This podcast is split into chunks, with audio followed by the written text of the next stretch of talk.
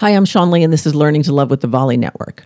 You know, if you would like to get divorced, if you would like your relationship to split up, if you would like to break up, then I suggest you show up as a taker in your relationship. If you are showing up in the relationship, figuring out what you can get from it, you may as well just split up now. Relationships don't work that way. Everybody has to show up as a giver. Everybody has to show up as the the attitude of service. How can I make this better for you? How can I make this relationship work for us? What do I need to do to bring to our relationship so that we work? If you show up with that attitude, you're going to have a long, healthy relationship.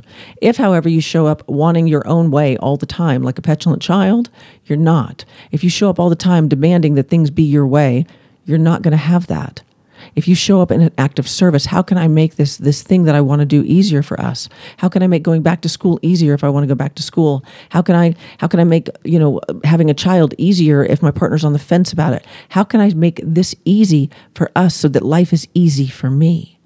Because that's what you want ultimately. You want a successful relationship in all areas.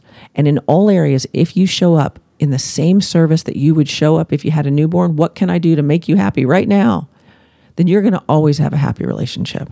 But if you show up argumentative and critical and frustrated, you're going to get more of that.